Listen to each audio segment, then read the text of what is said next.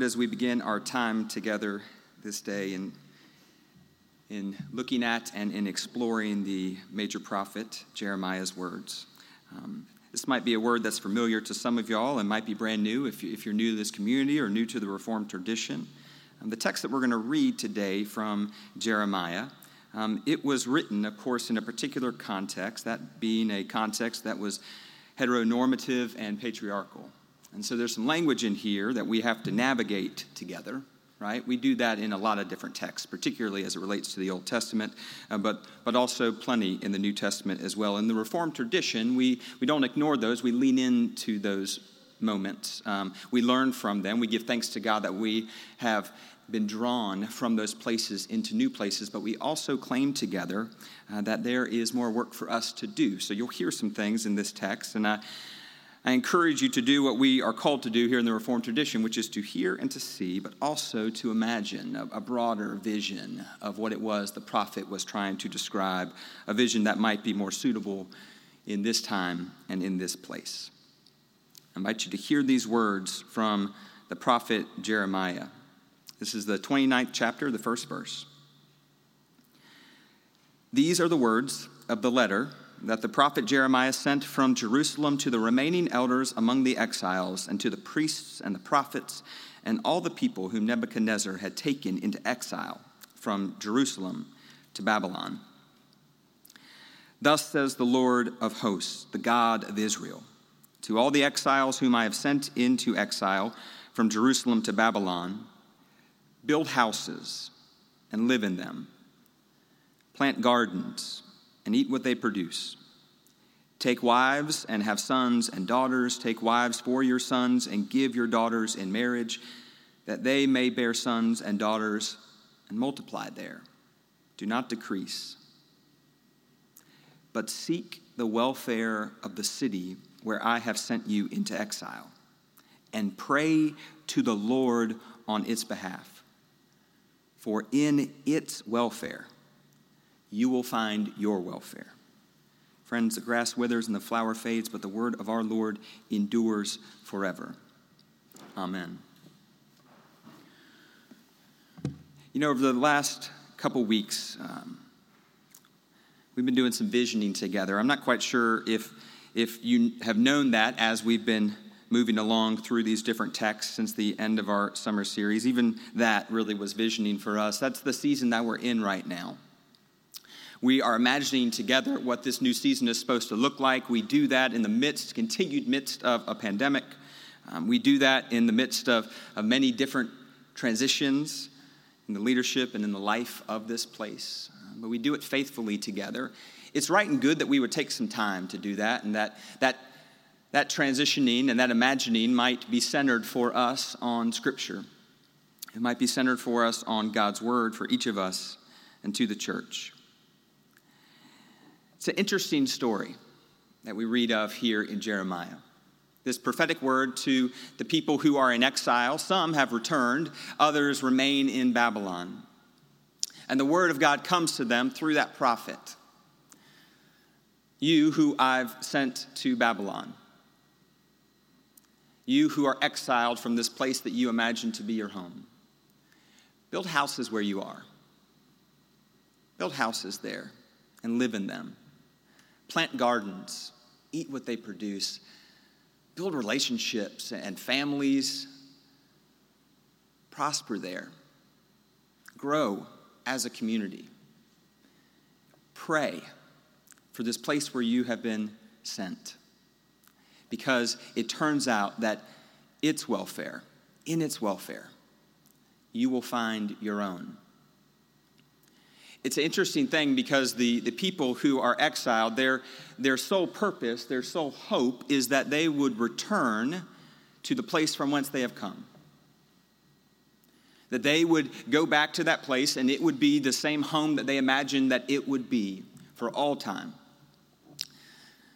And yet, God speaks through the prophet and says, You are in a, a new place now. It's foreign to you, it's different. But I want you to do something. I want you to, to think about and pray over and reflect that, that I sent you there. that you are there by no other means besides my providence. You are in this particular season in your life as a community because I have a purpose for you there. So do this make yourself at home in that new place. I know you want to be back in that this place, Jerusalem, that you have identified with for a long time, but make yourself at home where you are. There's something for you there. Build a house, set a foundation. Go to, go to sleep with, with the knowledge that I am with you and present there. Till some soil. Get your hands dirty.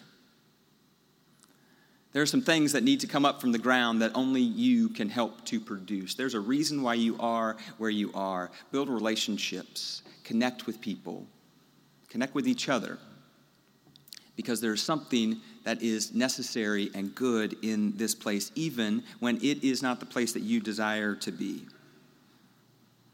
seemed appropriate that this text would come and speak to us this day. Uh, in the midst of this time, continued time of pandemic, in the midst of the world as it wobbles to and fro with tumult. Seems appropriate that we might hear a word that there is actually something that might be accomplished here by the divine. That there actually might be something that God is indeed intending to communicate to the people, because here is the reality of these people's posture towards the world. They are foreigners in this place. They don't want to make home here. They think that, that their future is just that it is theirs and theirs alone. They actually cannot comprehend that their future will be dependent not upon the people that they find around them in their community, but upon the people just outside their walls. Just outside the, the circle of compassion that they have drawn around themselves as Israelites. The true nature of God is accomplishing something beyond them. God seems to be saying through the prophet Jeremiah, You are not an island unto yourself your health, your vitality, uh, your growth, your sustenance, it is all dependent on the community in which you have been planted. It's an interesting thing to hear this idea that we would seek the welfare of the city and for it to be perhaps a vision for us as a church this day because it has not always been the vision of the church. The Israelites didn't want to set down roots there and really care for the people around them, and neither has the church over time. This, this verse was popularized about 20 years ago uh, when churches began to, of course, it's a lot older than that, but it gained a lot of popularity and energy uh, 20 years ago when, when churches began to, to make their way back into urban areas, into cities. They would plant churches there and they would seek the welfare of the city they would do so without repenting of the fact that, of course, we as the church have not always sought the welfare of the city or the community around us or the people that are our neighbors. Instead, we've, uh, we've moved away. We moved away, maybe physically, but certainly spiritually and literally, from the people around us, from the people that are our neighbors, from those just a few blocks south, and a few blocks west, and a few blocks north. We can call it donut side or riverside. That positions us here in the sanctuary, but does it position us in our community? Do we, like the Israelites, do we hear the lesson that the prophet is trying to explain to them? You cannot divorce yourself from the health of the community around you. You cannot be healthy and whole until you have helped to create around you a community that is healthy and whole. Father Gregory Boyle started Homeboy Industries many years ago now. Perhaps you're familiar with that, that group or perhaps Father Gregory's work. Um, it is the largest organization in our country doing work in the midst of gangs and gang violence. It is uh, an organization that, that helps to create space for people who want to leave that life and enter into something new, to, to have something brand new be birthed within them and around them. What's really interesting about this is that for Homeboy Industries, kinship, kinship has become the most important and vital value. Boyle says that it turns out that what we must and need to create is a community built on kinship. We are to cultivate a community such that God might recognize it as God's own. Boyle says this I suspect that Mother Teresa diagnosed the world's ills correctly when she suggested that the problem in the world is that we have forgotten that we belong to each other. So we ask the question how do we stand as a community against that forgetting? How do we imagine and create a, a circle of compassion that is ever expanding? And as we imagine that circle of compassion, what we seem to recognize over time is that there is no one standing outside that circle. What we as a community, he says at Homeboy Industries, what we realized is that we could not stay insular. We had to begin to move to the margins so that we could stand with the poor and the powerless and the voiceless. So that we could stand with those whose dignity had been denied them and whose burdens were more they, than they could carry. Occasionally, he says, you get very fortunate to be able to stand with the easily despised and the readily left out, with the demonized and the disposable.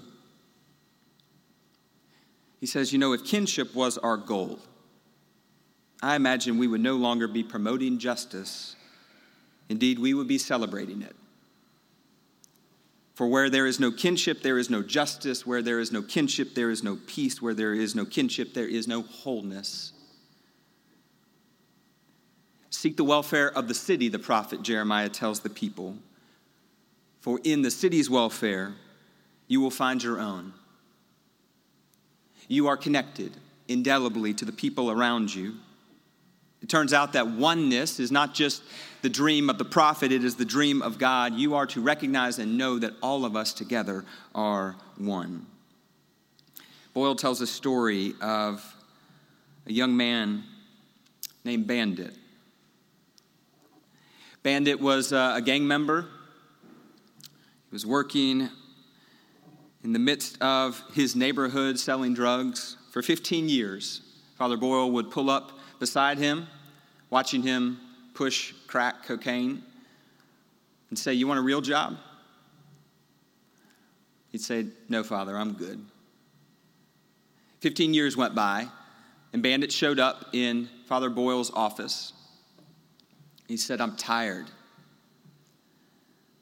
I'm tired of where, the way I've been living. I'm tired of this life. I need a different job. Can you help me?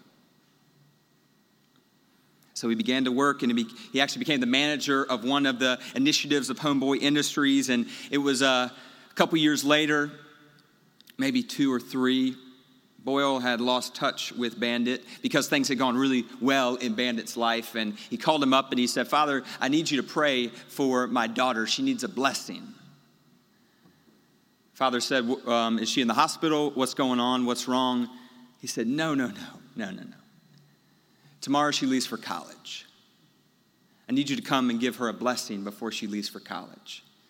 And so they made an appointment and he went over there and, and he blessed Bandit's daughter she went off to school. They sat and they talked. Father Boyle said, You know, Bandit, I'm really proud of you. I'm just amazed by the transformation that I've seen in your life. You have a family. You put down roots. You have a foundation. You're, do, you're doing good work in our community. You're sending your daughter off to college. Bandit said, I know, I proved him wrong, didn't I? He said, Yeah, you did. That reminded Father Boyle, though, of, of when Bandit first started working.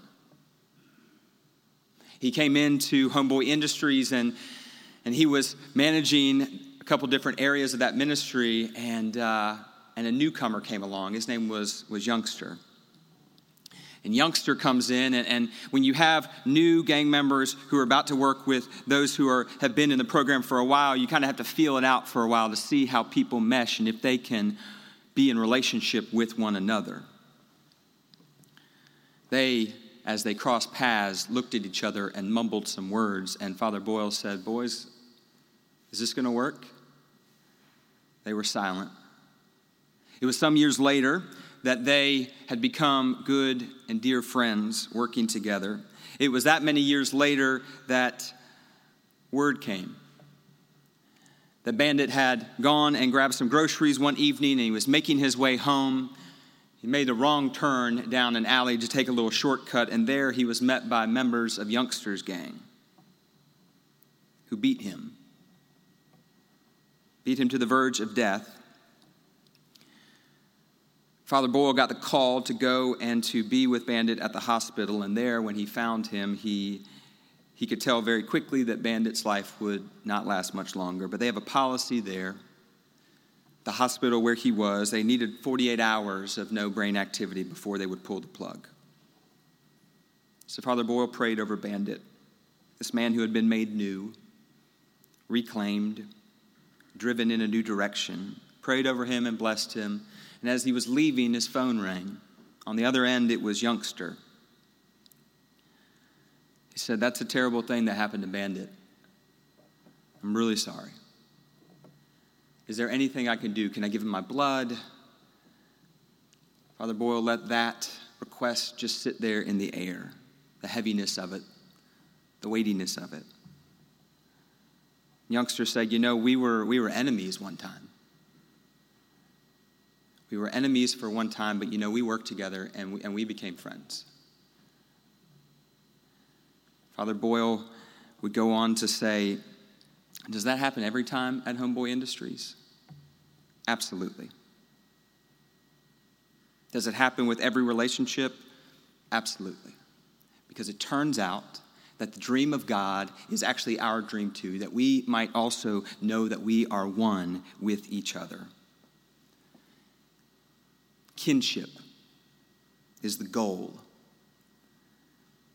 The goal would be that we no longer understand anyone standing outside the circle.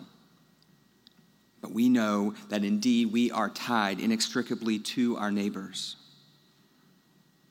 And if we are to do that, Idlewild Presbyterian Church, then we have to go to the margins. We have to go to the poor. We have to go to the oppressed. We have to go to the powerless and the voiceless. We have to stand with those whose dignity has been denied them and those whose burdens is, are too heavy for them to carry. We have to go to the powerless so that abuse will stop. We have to go to those who would be disposed so that there will be a day when we will realize that no one is disposable. We have to go to the demonized so that someday the demonizing will stop. We have to go to the readily left out so they know that they belong to the people of God.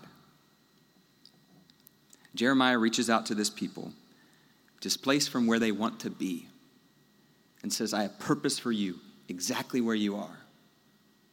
Can you dream with me? Can you dream that you need to build houses and plant gardens and grow families and care for the people around you? Because can you understand and can you, can you imagine that your welfare is inextricably tied to theirs? Beloved, here's what I thought about this week. More than 100 years ago, God planted Idlewild Presbyterian Church in Midtown Memphis. God gave us a neighborhood and neighbors.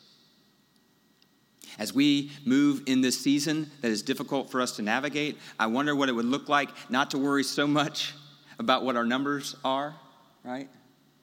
And worry more about what the community around us reflects and looks like. What does it look like for us to, to go from this place to the margins and draw a circle of compassion around Midtown Memphis and realize that no one is outside that circle? What does it look like for us to make kinship with our neighbors the ultimate goal of this community. Seek the welfare of the city.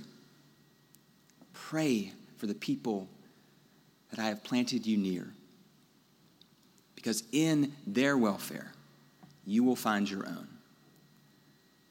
So let us go from this place this day, seeking kinship, remembering that we indeed belong to each other.